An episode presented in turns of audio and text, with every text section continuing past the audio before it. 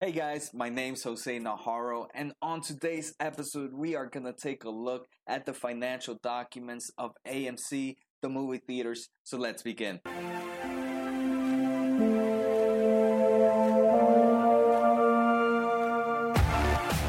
Alright, guys, so this is part two of AMC.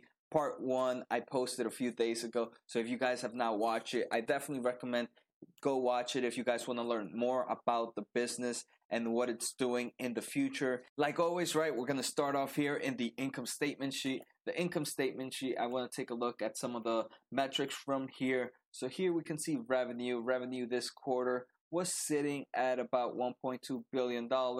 It is much lower than the same time last last year, same quarter last year, which was at 1.38 billion dollars. Like we saw in the um, like we saw in last week in the last episode, quarter one of last year had stronger movies compared to quarter one of this of this year, and that's what they say. Also, we saw about a ten percent, twelve percent decline of movie of movie attendance. Here, cost of revenue. Obviously, if we're having less revenue, we would expect to see the cost of that revenue also be less, and that's the thing. And that was the case. Right now, we're sitting at 1.07 billion dollars of cost of revenue. And if we subtract the two, that gives us our gross profit. So our gross profit is sitting at 128 million dollars. That's pretty. That's almost only about a 10 percent gross profit margin. So we'll most likely take a look at that in a bit. Operating. Um. So we're gonna take a look at gross profit, operating um, income, earnings before income taxes, and net income. So I'd like to take a look at all these different incomes because all these different incomes have a different expense added on until eventually we get to net income, which is the final profit. So I want to take a look at all these incomes just to see which of these incomes seems to be the one that changes the whole round for, for the company, right? If we take a look, if we jump right to the net income, we can see that the net income is a negative $130 million. So that means this company is definitely losing money. It is losing money. And where does that happen?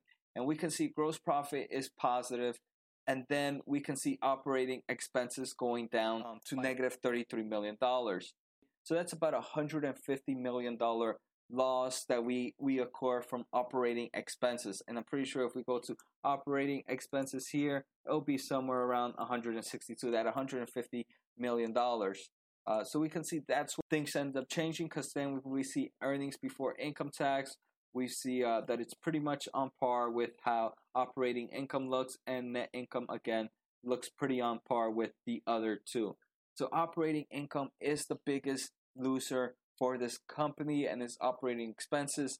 And one thing that we did see is that this company does have a future plan uh, where they want to reduce their their um, ex- capex expense by 150 million by 2022, I believe. Let's take a quick look. I'll pull up the PowerPoint just so we can take a look at what this company said. All right, guys, so here's the slide that I was just talking about. We can see here that capex expense for this the past year was 500 million and for this year of 2019 they're anticipated to be 450 million in the next three to five years they want this to be about 250 to 300 million dollars. So that's about 150 million dollars less in expense that they have occurred. So in about three to five years if they continue with what they will we would see operating income in the positive which again will most likely lead to earnings before income taxes as a positive and give us a nice positive net income at the end where this company is no longer bleeding money so that's a good thing if, if this company can survive within three to five years. Next, we're going to take a look at the balance sheet. And the balance sheet, like always, this is my favorite statement of all to take a look at. Total assets here, we have a total asset of $13.47 billion, a big jump from $9.49 billion of last quarter. But remember, this is not a jump that they have bigger assets. It's now with the new accounting rule that they're putting operating assets, operating lease assets, and operating liabilities into it. So if we take a look at the slides, here in the slideshow, we can see that this quarter they accumulated $4.8 billion of assets and $5.4 billion of liabilities. So we can see 9.4 to 13.4. That's about $4 billion right there that they accumulated. Uh, what's it for that they really say? 4.8. So it was closer to 5.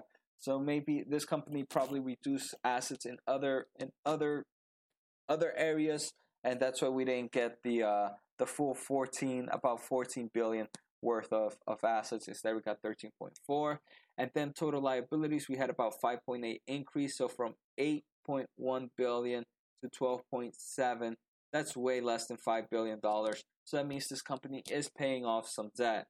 But here we can see the total debt went from 5.2 to 10.2. Um, so that's about $5 billion, and it was about 5.8 billion that were supposed to go in here, or 5.4.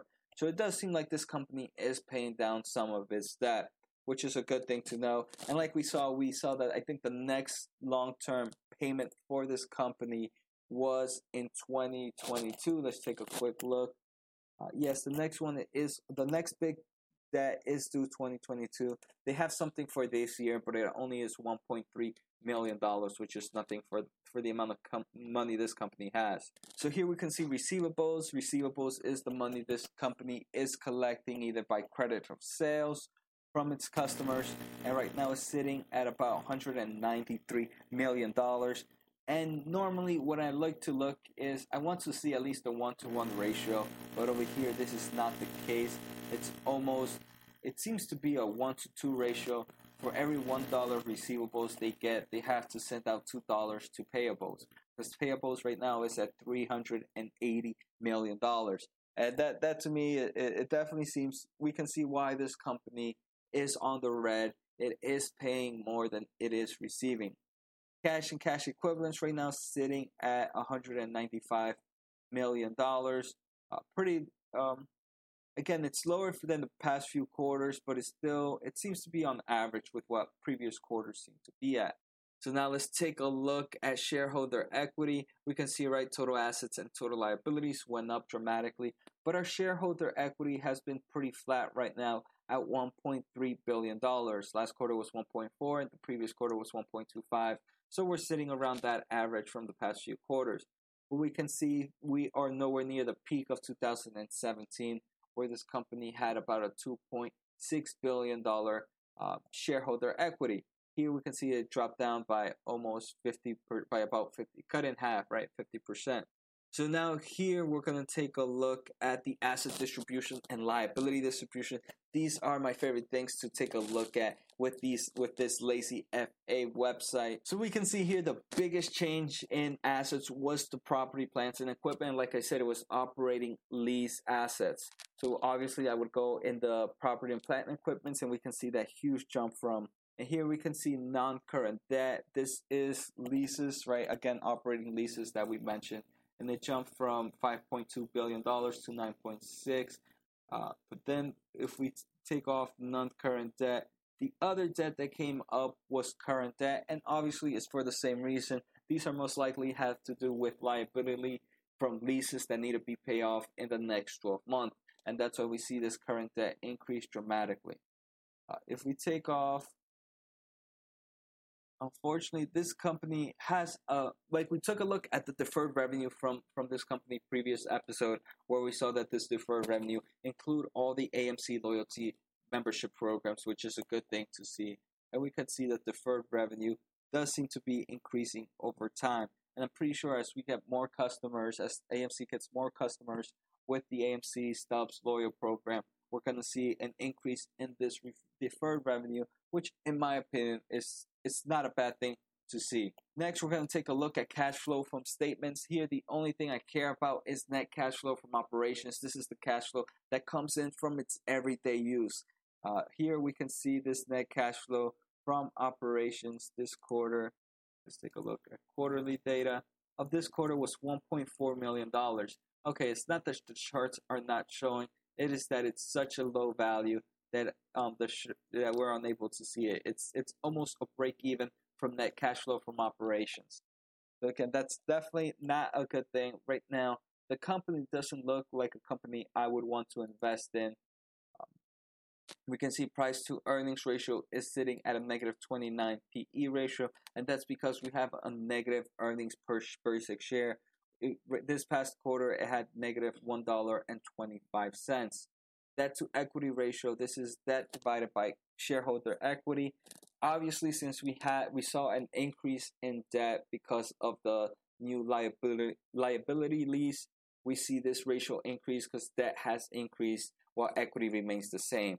So this makes sense that we see this equity ratio increase.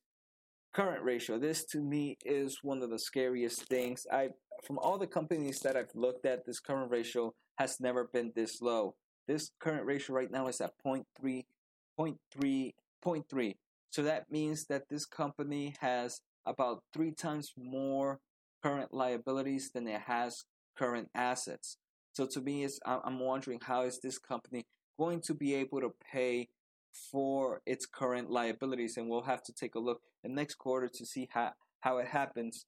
But here we can see right uh, another thing is a huge amount of that current liability just came in from the same from that same lease lease ratio that just increased where this company got some new current liabilities with the um with the leasing um with the new leasing standard with the new leasing standard. So like we saw, gross margin is about 10.7%, pretty low compared to previous years. Usually it's in the mid mid teens, 14%, 20%, 20%, 14%, but right now it's sitting at 10.7%. And profit margins is sitting at a negative 10%. So this company is losing is losing money. And for me, that means that this is not a company I would want to invest in anytime soon. But looking at the way the leadership is trying to move this company forward, it definitely has the potential to grow. If this company, I, I definitely, I wouldn't buy this company now if I want to see growth. I would prefer to see how the next few quarters move from here, right? Because leadership could be saying something, but we won't know exactly how things are moving. So that's why I would prefer to give it at least another year, another two quarters before I really decide if I would want to purchase this company. But at the moment, I would have to pass on AMC, and the main reason is that current ratio is way too low for me. Earnings per basic shares on the negative. We can see a lot of its operating expenses eating up all the profit margins. And then we can also see that this company doesn't have a real plan or doesn't believe that they will be stable until the next three to five years. So even if I wait two more, a few more quarters, it's not going to affect the long run. I believe in the long term for gains. I might miss out on a few if this company does turn around, but if the company is heading in the direction that they say they're to head to, I def- there's definitely to be plenty of gain in that. So, like I said, at the moment I'll pass, but let me know what you guys think. Let me know if you guys would buy or pass on AMC.